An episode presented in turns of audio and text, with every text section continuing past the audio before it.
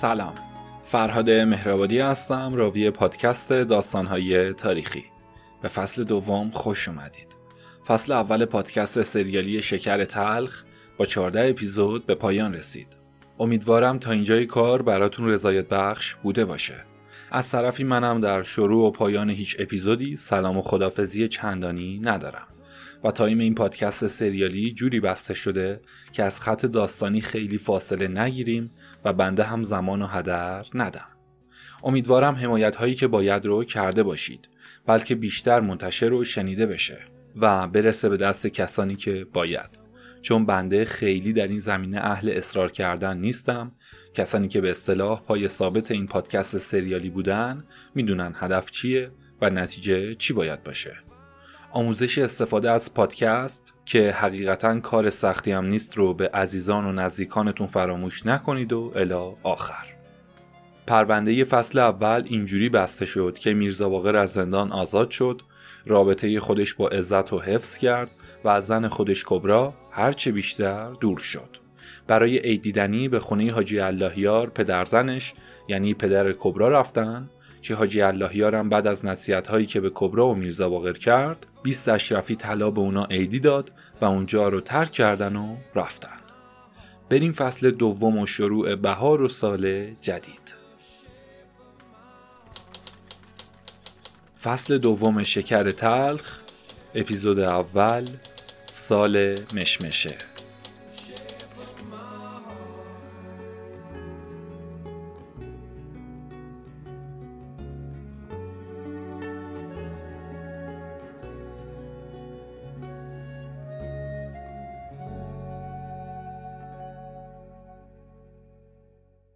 در بهار امسال هرچند که به خاطر بارندگی های مفید قحطی تا حدودی از بین رفته.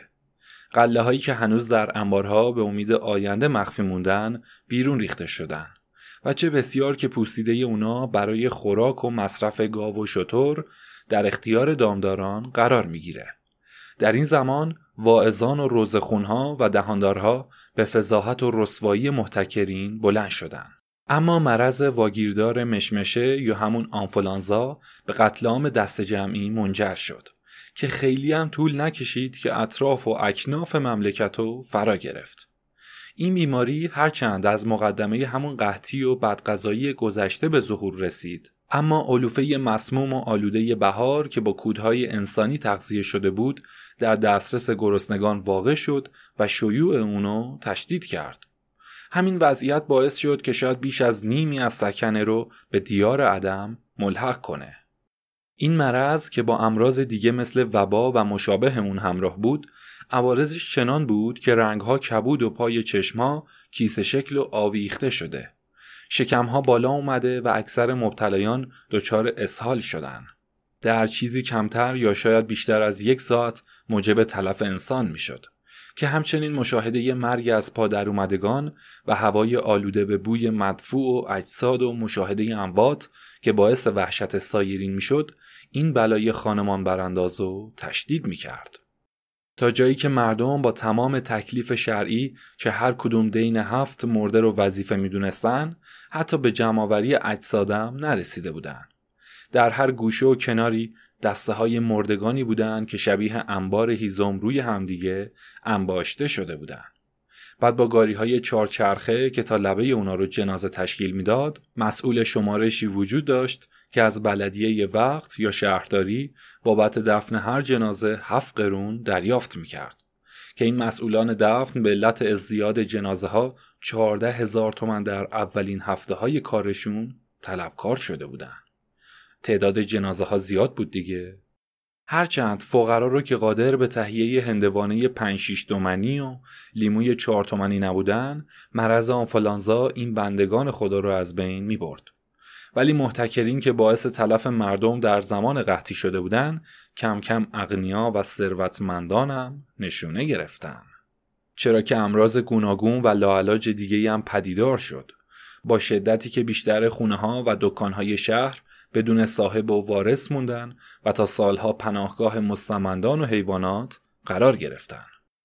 در همین ایام حاجی ابوالقاسم پدر میرزا باقر هم مریض و بستری شد و به اجبار سرپرستی دکانها و داد و ستدهای کاریش به اختیار پسرش میرزا باقر در اومد.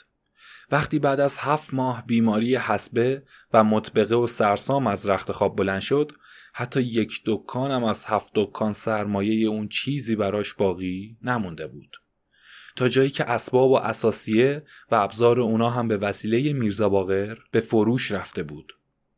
کار میرزا باقر در زمان بیماری حاجی ابوالقاسم این بود که قبل از ظهرا دو ساعتی رو بیاد زیر گذر دخل فروش دکانها رو به جیب خودش بریزه و با دوستانی که حماقت اونو به امتحان آورده بودن بره در کوچه پس کوچه ها و پشت بام هموم ها و تاق بازارچه ها به قمار و سقاپ و چارقاپ و ماه ستاره و شیریاخت بپردازه. باقی وقتش هم تا غروب در قهوه خونه ها و پای حیوان بازی و معرکه و اینجور سرگرمی ها میگذروند. از اول غروب به میخارگی و هرزگی و الواتی مشغول می‌شد تا پاسی از شب و در می‌خونه ها و شیرکش خونه ها و فاحش خونه ها و اینا میگذروند. آخر شبم سیاه مست و لول در حالی که بیشتر اوقات دوستاش تا دینار آخر پول جیب اونا خالی کرده بودن در نهایت آخر شب با این وضعیت رهسپار و روانه خونه عزت می‌شد. حسبه بیماری عفونیه که از طریق غذا به دستگاه گوارش آسیب می‌زنه. مطبقه هم به تب شدید گفته میشه. از حماقت و سبکروحی و کمال تملق میرزا هم همین بحث که در هر سرگرمی و تفریحی که موجب و لازمه مخارج می‌شد کافی بود یکی دو تن از همراهاش با نام پسرهاجی که اولویت اونو میرسوند صداش کنن و به احترامش اونو جلو بندازن تا تمام مصرف و مخارج اون کاری که می‌خوان هرچند مخارج فاحش خونه یا سهم مقاربت با سایرین باشه توسط میرزا واقر انجام بشه. به هر حال پرداخت این چنین مبالغ از معایب بزرگی به شمار می اومد که به عهده اون قرار می گرفت و در قمارخونه ها تا آخرین سکه جیب اونو برای خودشون خرج می کردن. که در نهایت اونو لخت و ناراحت روانه خونه عزت میکردنش که در هر قسمت بازی و برد و باخت همین بس بود که فقط حریفش تونسته باشه ورق نشونداری به کار ببره یا قابهای سرب بکوبه و سکه های هر دور از بازی یکی بشه و بازی رو شروع کنه که با همین کار و حساب نسخه جیب میرزا پیچیده و بسته می‌شد. البته مخارج ادامهدار و اتفاقی اونم از قبیل رفتن به کله پزی های قبل از ظهر و چلو کبابی یا باقلا پلویی نهار و سیراب شیردون و جیگر و دل و قلوه عصر و درشکه و الاغ سواری های شهر و شمیران و جاهای دیگه همچنین خرید و خوراک بهترین میوه های روز و یا شرط بندی های بامی پیچی و تخم مرغ و هندوانه سفید و پرتخم و کم تخم و یا خرج مسابقات شکم خارگی و هفتاد سیخ جیگر و یک جا خوردن و سبد انجیر پرو در یک شکم تمام کردن و لیوان آب آلو رو با آب و حس و آلو یک جا به سر کشیدن رفقا هم متوجه جیب اون بود که کم کم دست به بدی و نادونیهاش و همچنین هرزگردی و سبک مغزی اون عزت و متوجه کرده بود. میرزا باقر به فکر استفاده خودش بر اومد و شاگردان و کارکنای دکانها که وضعیت و اینجوری دیدن هر کدوم از سمتی دست به خیانت و چپاول زدن و در کمترین زمان وضع حاجی ابوالقاسم و به اون شکل و صورتی که نباید در آوردن. کوچه قجرها و روسپی خونه های اون یکی دیگه از اماکنی بود که محل تازه‌ای برای خالی کردن جیبهای میرزا باقر به شمار می. از اونجایی که این کوچه از قاجاریه نام گرفته از کتیبه های السلطان ابن سلطان و خاقان ابن خاقان صاحب قران فلانی و فلانی که در زیر گنبدها و حاشیه دیوارها برای حفظ و بقایای نام و سلسله قاجاریه هم نقشای زیادی گرفته بود دومین محله معروف به شمار می اومد. یا معروفه از اونجایی که ساخت و آبادی اونم با تلاش و کوشش خانهای معزول و از حرم سراهای همونا نشأت گرفته به صورت محله‌ای در اومده بود که انصافا هم در بین محله های دیگه شهر مثل معروف خونه های خطرناک خارج از دروازه قار و دروازه شمیران و پشت خندقها و یا گذر قاطرچیا و چال سیلابی و سرقبر آقا این از بهترین و آبرومندترین اماکن این کاره به شمار می اومد. زنای جوون و کم تجربه هم داشت که برای درآمد خونه خودشون هر مراجع کننده رو آلوده و پای بند و بساتشون اسیر می‌کردن. خب مسلم بود که میرزا باقر و دار و دستش هم که از خاکساران پا به زنجیر اون شده بودن و از جمله مشتریای ولخرج اونجا به شمار می‌رفتن گرفتارشون می‌کردن. در همین مدت که اختیار مال و سرمایه حاجی ابوالقاسم به دست میرزا باقر افتاده بود و می‌تونست به راحتی دست از آستینش در بیاره با یکی دو بار رفت آمد در این خونه ها جوری شیفته و فریفته اونجا شده بود که آخر این داستانا چه بسیار هفته هایی که حتی عزت و عشق اونم از یادش برده بود. اکثر اوقات خودشو در این محله میگذروند تا اونجایی که اگر احتیاجی به پول پیدا نمی‌کرد پای ثابت این محله و بساتش محسوب می‌شد. کوچه قجرها هم که در فصل اول و اپیزود دوم گفتم چه بود و چه شد. البته در موردش سرچم می‌تونید بزنید. باید گفت که عزت از همون زمان یعنی بعد از خلاصی میرزا باقر از زندان که وضع اخلاقی این معشوق جونجونی خودش رو دگرگون دید و برخلاف انتظار خودش تشخیص داد به فکر و اندیشه افتاد به هر وسیله‌ای که شده این جوون خیر سر هرزه رو که اسباب جمیع بدبختی و پراکندگی و ناکامی های اون شده الانم درد و مرضهای مافوق تصوری برای اون به وجود آورده و همه چیز و همه امید اونو به باد داده رو سر جای خودش بنشونه و به هر تدبیر و تقدیر تلافی مافات کنه. نزدیکترین و بهترین نتیجه برای عزت این بود که فعلا از نادونی و اصراف و افراط اون استفاده کنه و از مال پدر میرزا باقر که همه اطرافیاش مانند کرکس گرسنه چنگ و منقار به اون می‌زنن عزت هم بدش نمیومد از این طریق پشت خودشو محکم و گرم کنه. از این رو از همون اولین روزهایی که اونو سر به هوا و گرفتار دوستان ناهمرنگ و شیادان جیب پرکن اطرافش دید شروع به دقلبازی و مکر شیطنت کرد که دام اندیشه خودش رو پیش میرزا باقر پهن کنه.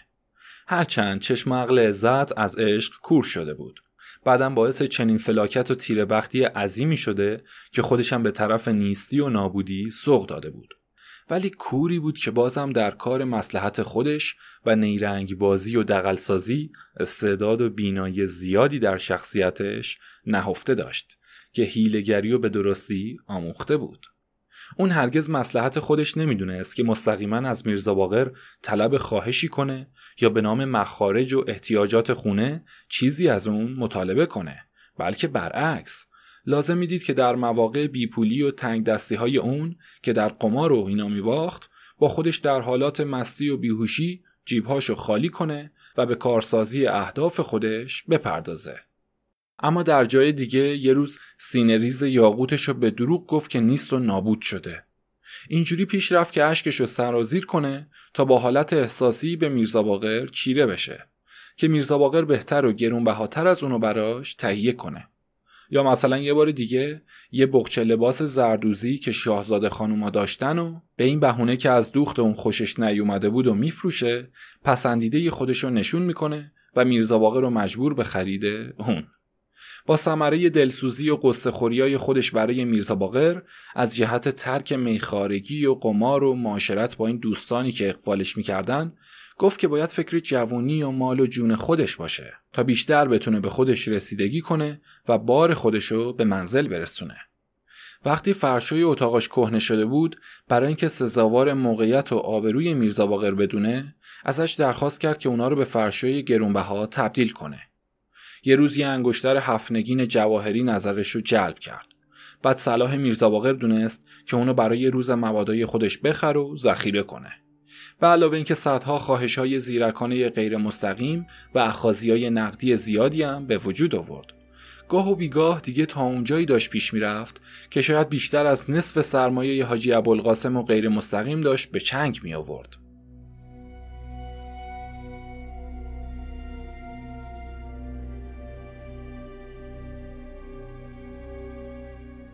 وقتی حاجی ابوالقاسم وضعیت رو به این صورت دید اول به گمان اینکه میرزا باقر سرمایه دکانها رو تبدیل به پول و در جایی مخفی کرده تا مثل پسر حاجی ابوذر که در غیبت چند ماهه پدرش این کارو کرده بود رفتار کنه.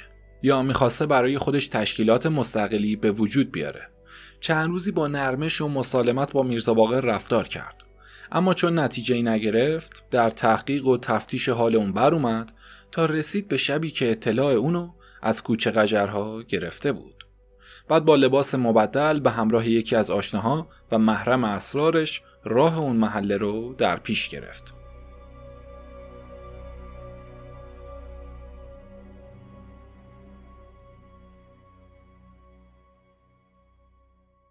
از نزدیک دیدن این محله و وضع کسبه و سکنه اون خیلی تعجب کرد.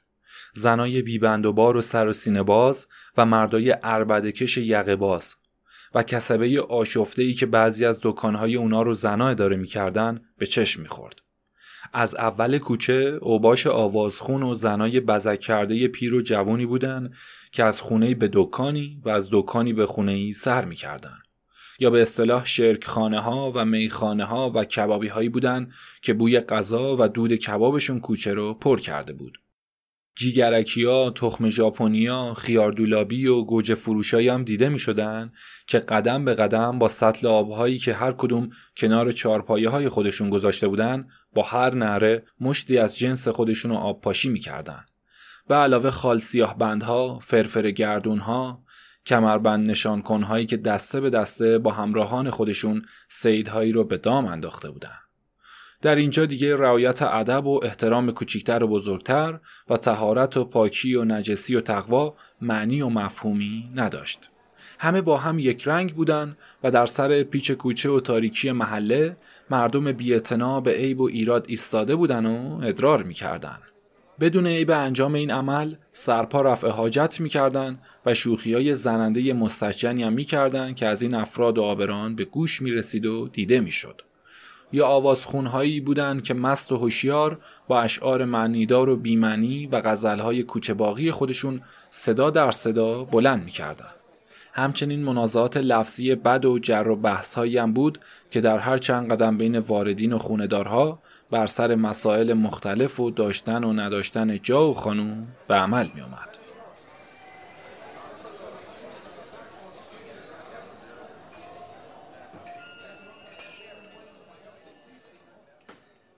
اولین برخورد حاجی ابوالقاسم و امو حیدر رنگرز یا رنگکار با مرد میان سن ژولیده‌ای بود که با دهان آلوده به دود تریاکش زنای مختلف چاق و لاغر و جا افتاده و بچه سال خودشو معرفی می‌کرد که چون رقبتی از حاجی ابوالقاسم و امو حیدر مشاهده نکرد به توصیف پسر بچه های خودش از ده ساله تا 18 ساله و صفات رضایت بخش اونا پرداخت. ولکن نبود و در آخرم جوانای فائل و مفعول باب لذت رو پیشنهاد کرد بعدش حاجی ابوالقاسم با پرداخت دو سکه نقره نیم مسقالی سفید و این سوال که جوونی به نام میرزا باقر رو در کدوم یکی از این خونه ها میشه پیدا کرد به گذافه گویی پایان داد و برای شناسایی کامل و نشونی اون به گفتگو خاتمه دادن و به راه افتادن. خونه ای که این ها مورد توجه میرزا باقر قرار گرفته بود از بهترین خونه های این محله به حساب می اومد. که از سردر بزرگ و نمای آجوری و نور سرخ فانوس پشت درش که از شیشه کتیبه اون مشخص بود این نظر به حقیقت می پیوست. بعد با ضربه ملایمی که به چکش اون وارد کردن در باز شد و مرد سفیدموی خمیدهی به تعارف و راهنمایی اونا پرداخت و به اتاقی هدایتشون کرد. طبق رسم و رسوم برای وارد شدن اونا به اتاق زنای بیمهمون این خونه یکی پس از دیگری وارد شدن و هر کدوم سلامی دادن و خودشونو عرضه کردن که نهایتا با برخورد بیرغبت و سرد حاجی و امو هیدر برگشتن و بیکار و بیهوده نشستن. این سردی برای اونا هم در موقع سرچراغ خونه و اولین دشت شب حال و هوای خوشی نداشت. حاجی ابوالقاسم و امو هیدر قوری چای و منقل آتیشی و نلبکی و تریاکی درخواست کردند و به عذر اینکه انتظار رفیق دیگه ای رو می‌کشن پیرمرد مستخدم و مرخص کردند. این خونه دارای بیرونی و استبلی برای نگهداری مرکوب و چهارپایان مهمونا بود که یک مهتر بچه در اون بخش یابو و از زین و برگ جواهر نشون یکی از مهمونا رو مراقبت می‌کرد. اندرون وسیع و بزرگش دارای درختای زیاد بید و مجنون پرشاخ و برگ و انار و سیب و مو به اضافه شمشادهای سربریده منظمیه که در اطراف باغچه ها به چشم می‌خوره که در کنار اونا قالیچه هایی هم برای پذیرایی از مهمونا پهن شده. این محوطه از دو تا چراغ روغنسوز روسی شولدار که در طرفی از حوز بیزی وسط اون آویزون بود نور می گرفت. همچنین بنای این مکان عبارت بود از دو اتاق در زیر زمین به سمت قبله برای واردین. و دو اتاق و دو زیرزمین در طرف دیگه که یکی از اونا برای حفاظت صندوقای لباس و اساس کارکنا اختصاص یافته بود. در زیرزمین این مکان رخت خوابای تمیز و آماده مخصوص خلوتخونه و یک اتاق بزرگ برای صاحب خونه وجود داره که اتاق پذیرای اون برعکس بیشتر اینجور خونه ها با فرشای تمیز و خوشنقشی تشکیل شده بود. در تاقچه هر کدوم چراغهای پای چدنی نورافشانی می‌کردن. همچنین اتاق خاصی برای خانم صاحب خونم بود که دارای اسباب و لوازم عالی با مبلهای منبتکاری و روکش مخملی و پرده های گرون قیمت و تخت خواب برونز فنری و عکس و تابلوهای جالبی از صحنه های زنا و مردای لخت و در حال آمیزش و یا مناظر دیگه تحریک کننده هم بود که مرد جا افتاده هیکلداری که رفیق نزدیک صاحب خونه بود رو نشون می‌داد. که مثلا ساقیگری اونو که این گاو چاقی به پهلو روی تشک زخیمی دراز کشیده بود به عهده گرفته. یا دیگه اینکه نگار دختر خوشگلی هم دیده میشه که مثلا شیره رو به زبون اون نزدیک کرده و داره اونو نوازش می‌کنه. این زن صاحب خونه دارای نامی طولانی و کش داره.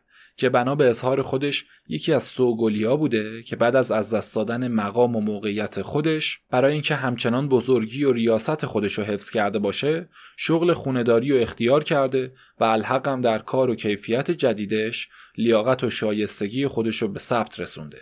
که خیلی هم مورد احترام و تکریم همگان قرار گرفته بود که شاگردان و واردین از جهت مقام سابق و ناحق اون نهایت کوچکی و ادب و درباره این خانم به جا می آوردن. منظور از خونداری این خونداری نه اون خونداری به خوبی مشخص بود که شغل جدید به مراتب با مزاج اون سازگارتر بوده و رضایت خاطر اونم بیشتر فراهم کرده چرا که از عکس قلمی 20 سال پیشش که اونو زنی باریک اندام و استخونی نشون می‌داد و الان با اندامی چاق این فیل مستی شده بود که با این مطالب و توضیحات وضعیتش به خوبی آشکار میشه. یعنی قشنگ توی این سالها استخون ترکوند و به اصطلاح چاق و چله شده دیگه ها؟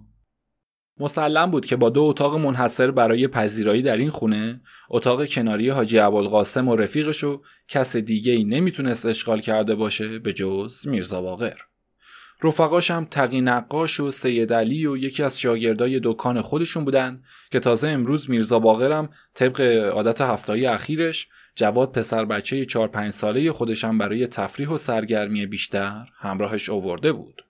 به اضافه سه تا زن از شاگردای این خونه و مکان که برای کیف و کوک اونا جمع شده بودن.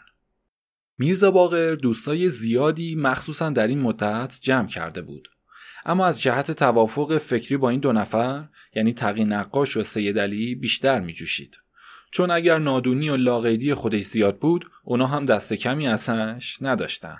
چه بسیار اتفاق افتاده بود که با تحریک هوای لطیف بهار و خرمی دشتهای اطراف شهر یا کنار جوی وسط یه قهوه خونه نشستن یهو یکی از اونا هوس مشهد یا کربلا می‌کرد که هر ستا با یک عزم آنی با دست و جیب خالی بدون خبر و اطلاع خونه و شهر و دیار و ول می‌کردن و سر به بیابونا میذاشتن و زن و بچه و فامیل خودشون و پریشون احوال در جستجوی خودشون قرار می‌دادن. حالا با این تفاسیر از منزل و استراحتگاه دوم و سوم راه به بعد به گدایی میافتادن. بعد به فجیترین شکل در غربت سرگردون میهوندن. زیاد بوده مواردی که هر کدوم با تعارفای بیجا به افراد ناشناس به فرمایی می‌زدن و خودشون با افتضاح و شرمندگی زیادی در گروه پول صاحب دکان گرفتار می‌شدن. بگذریم بریم کم کم تو مجلس. اما سه تا خانوم جمع این ستا خانوم هم که یکی از اونا اولین شب ورودش به این خونه است با خجالت و رنگ به رنگ شدن زیادی پهلوی سید علی نشسته هرچند که اونم کمتر از اینا نادونی و هرزگی نداره. البته خیلی ریز ببینیم این ستا خانوم کی و چه کاره هستن. یکیشون توران نام داره که دختر حاج عبدالسمد نامی بوده که ده سالگیش عاشق شاگرد نلبند زیر گذرشون میشه. بعدش هم از همدان با اون فرار می‌کنه و به تهران میاد. بعدی عالم تاجه که از رنج و زحمت زن دوم پدرش فرار کرده و به اینجا پناه برده. سومی هم نرگس نامیه که از برادرش باردار میشه و اونم کارش به اینجا کشیده میشه. نهایتا سرنوشت این ستا خانوم رو به این خونه کشونده که با وجود خواستگارهای زیاد هنوز این حرفه رو به دلایلی به زندگی زناشویی ترجیح میدن.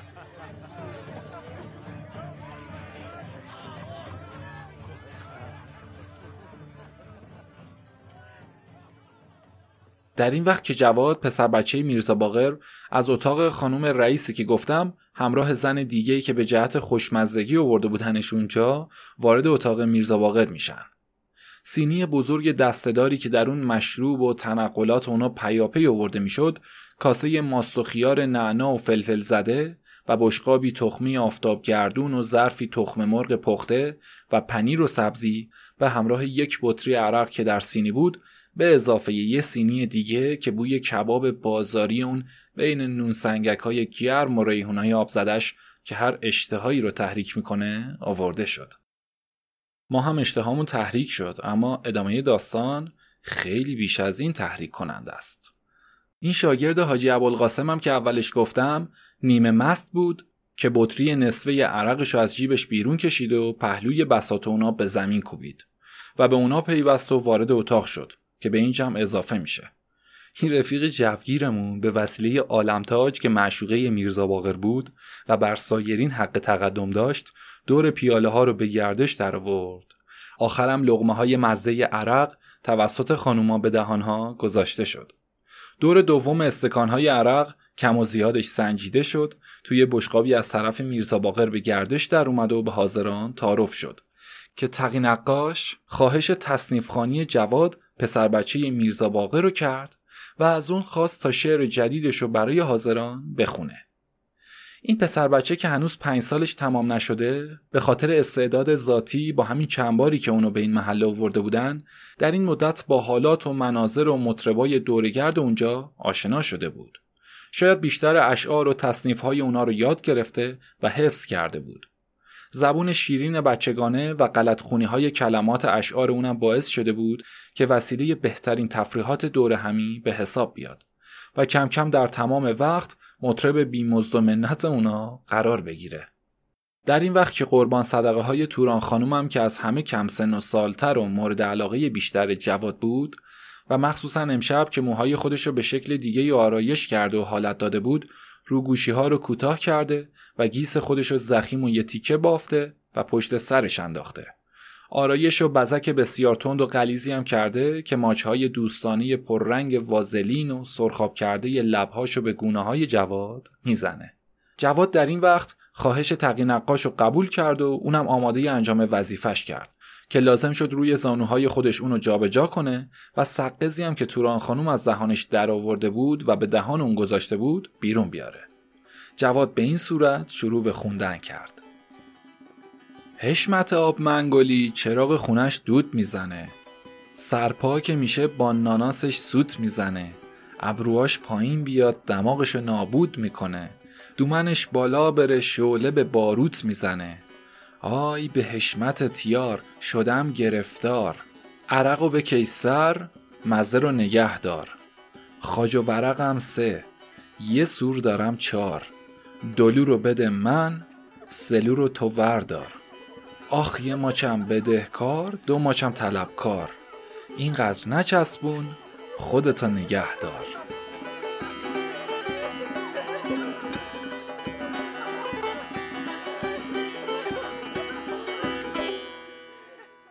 خلاصه صدای قهقهه خنده هزار فضای اتاق و دربر گرفت. که دور سوم پیاله ها به سلامتی آقا جواد به گردش در اومد. در این هنگام که حاجی ابوالقاسم و امو حیدر از لای درز در اتاق حال و منظره اونا رو می‌دیدن با گفتن جملاتی از این قبیل که ببین مرتیکه بی تعصب چطور با این سن و سال بچه معصوم و وارد فاحش خونه کرده و روحش گناهکار می‌کنه ملعبه و بازیچه دیگرون قرارش میده اینا خون خودشونو میخوردن و نفرین و ناسزا می‌گفتن که در همین موقع سید علی خواهش شعر دوم کرد. جواد که مورد تحسین و تمجید بیاندازه جمع قرار گرفته بود و امشبم این شعر رو کاملا بیغلط خونده بود تصنیف دومو شروع کرد. این تصنیف جوری بود که باید حاضرین با دست زدن و همصدا شدن به موقع خودشون همراهیش کنن که نصف جویده های کباب و تنقلات و قورت دادن و برای کف زدن فاصله های خودشون رو حفظ کردن و گوش به فرمان نشستن. جواد گفت ما برفتیم یک به یک به خونه قدسی که در همینجا موقع پامنبری کردن دیگران شروع می شد. با انگوش به کف کوبیدن و بشکن زدن های دو دستی و پرصدا لازم بود جواد رو کمک کنن. پس مطابق وظیفه به کار پرداختن و صداهای مستیالود و گوشخراش خودشون رو بلند کردن و اتاق رو به لرزه در آوردن که در این موقع با ورود مطربای دورگرد به داخل حیات که با گرفتن انعام کمانه رو روی کمانچه نصف کار گذاشتن خودشونو به اونا رسوندن. هیچی. شور مجلس به نهایت رسید و ادامه شادی به عهده اونا گذاشته شد. عالم تاج هم برای تنوع به دست زدن و پایکوبی بلند شد. و با پیچ و خمهای شهوت انگیز و جنبوندن پشت و پیش خودش در زیر دامن فنری بزرگ و حرکت دادن سینه های لرزون و خماری چشما و لنگه به لنگ انداختن ابروها و چم و خمهای دلنشینش همراه بوس پرونیا به این و اون آفرین و احسن حضا رو بلند کرد و از میرزا باقر درخواست کرد که اونم اشعار بانمک خودشو بخونه و شیرین کاریای خودشو شروع کنه. یکی از معلومات میرزا باقر این بود که به تقلید از مطربای دورگرد که نمایش آفتابه می‌دادن بغچه هایی به شکم و پشتش بست و امامه به سر و عبایی به دوشش انداخت و آفتابه هم وسط مجلس قرار داد. بعد با مهارت و ادواری فوقالعاده مثل چپ کردن چشماش و حرکت دادن گوشها و بینی و مچاله کردن لب و دهان به دور آفتابه به چرخیدن در اومد. که با خوندن می‌خوام برم تو آفتابه. چجوری برم تو آفتابه؟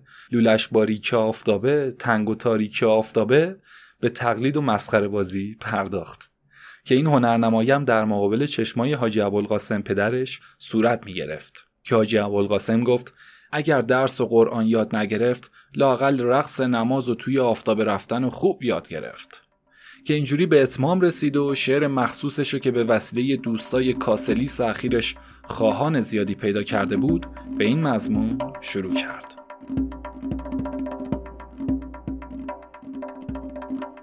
گر بمیرد پدرم مشغول وراجی میشم عبده و راجی میشم مکه میرم حاجی میشم.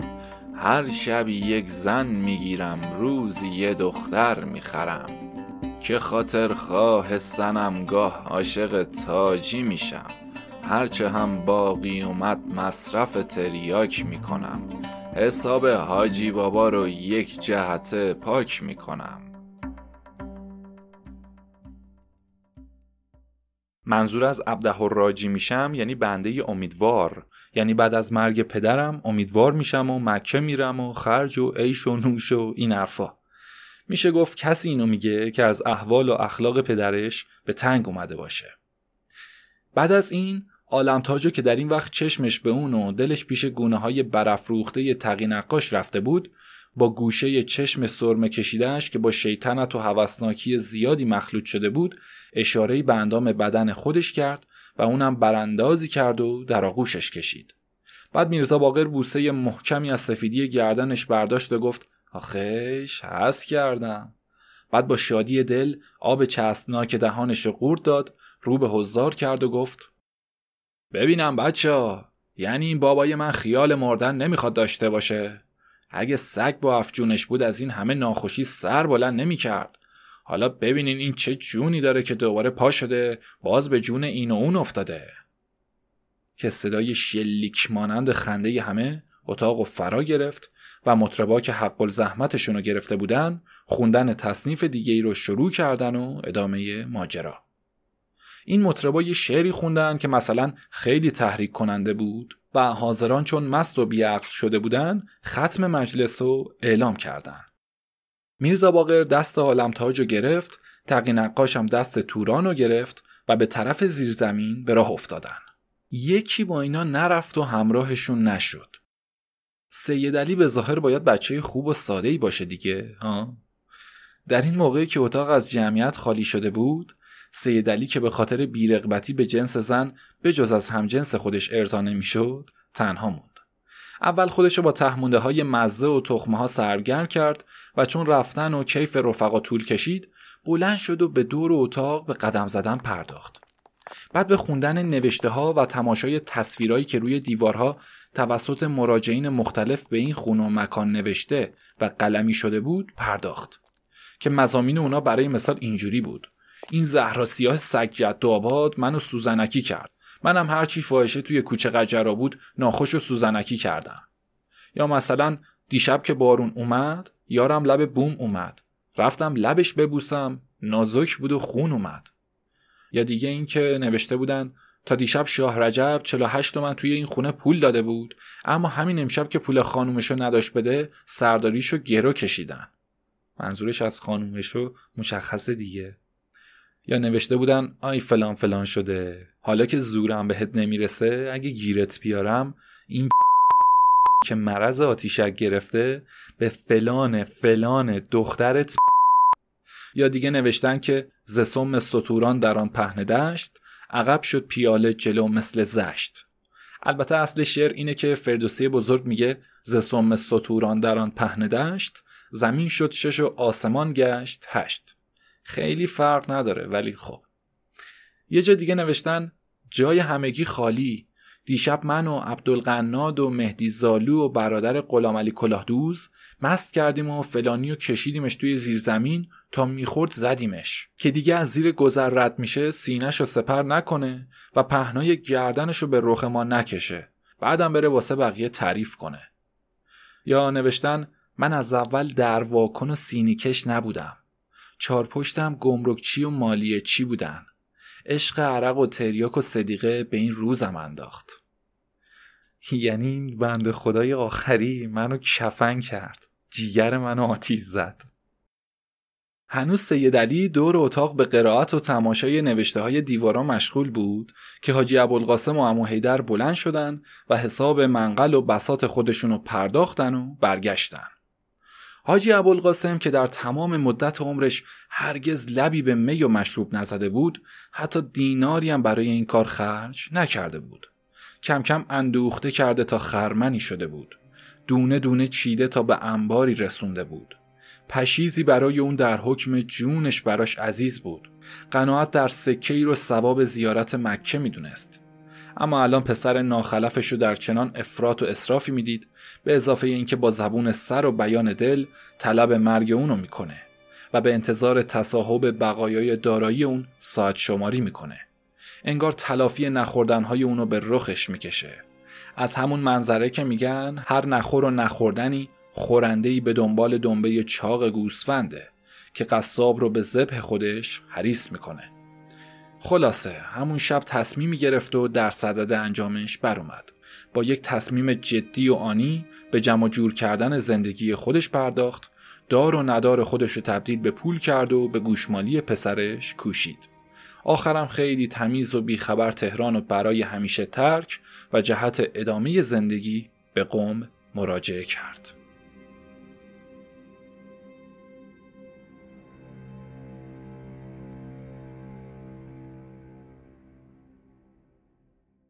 میرزا باقر همچنان در کوچه قجرها بیخبر از اوضاع جاری وقت میگذراند که عزت هم تصمیم خودش رو درباره اون که دیگه نه از وجودش بهره برای اون حاصل میشه و نه امیدی به سرمایه پدرش می‌تونست داشته باشه گرفت. همین که بعد از یک هفته به در خونه عزت اومد بدون اینکه حتی اجازه وارد شدن به خونه رو بهش بده با این جملات که حیف از عشق و وفا و صمیمیتش که به پای چنین جوون بلحوث هرزه ای ریخته. که لیاقت نوکری اونو نداشته. و لیاقتش همون کوچه قجریا هستن که آخرم باید کار دستمال شویی همونا رو اختیار کنه. یا به چه اشتباهی دوچار شده بود که چنین بی سر و پایی و در خود و خونه خودش جا داده و همه چیزش رو فدای اون کرده. لیاقت همچین آدم کچل و متعفنی همونه که با مشتی و باش مثل خودش در پس کوچه های محله جهودا تیله به تیله بازی کنه. آخه اونو چه به این که با کسی مثل عزت نشست و برخواست داشته باشه که بخواد آبرو احترامش از بین ببره. باید خونه اونو ترک کنه. یا با خودش می‌گفت آب که زیاد در گدال بمونه بو می‌گیره. چه برسه به آب بوگندی مثل اون که از همون اول از روی نجاست رد می‌شده. بعدم گفت که برای همیشه از اون دست کشیده و راه خودشو بگیر و بره. که اگر بار دیگه سراغش بیاد هر چی دیده از چشم خودش دیده. بدون ذره ملاحظه در و کوبید و بروش بست و دشنامگویان خودشو به داخل خونه کشید. هرچند برای میرزا باقر باور چنین مطالبی از زنی مثل عزت که با عشقی چنان سوزان دوستی خودشو باهاش شروع کرده بود لحظه جدایی اون براش در حکم طول روز قیامت رو داشت جون و نفس و حیات و هستیش و فدای اون کرده بود که دیگه الان ازش خودداری می‌کرد و هر حال این امری بود که میرزا باقر ناگزیر باید قبول می‌کرد و میپذیرفت که اون دیگه برای عزت به جز در حکم مزاحمی زیانآور نخواهد بود فعلا مثل اناری بود که آبشو مکیده باشن و توفالش رو دور انداخته باشن و باید این اصل قبول می کرد که هرگز از مقدمه خراب نتیجه آباد به دست نخواهد آمد. عشقی که از هوسی چنان آنی بلند شد و با این شتاب خودشو به اینجا رسوند و البته از چنین زن بیاتفهی که شوهر و پدر و مادر و آبروی اونا رو فدای تمایلات خودش کرده بود ذره هم در وجودش ناراحتی و غمی به جا نذاشت. پس چنین عشق و محبتی و با چنان سوء خلق و بیوفایی و خیانت با اولین تصمیم می‌تونه از دل خودش بیرون کنه.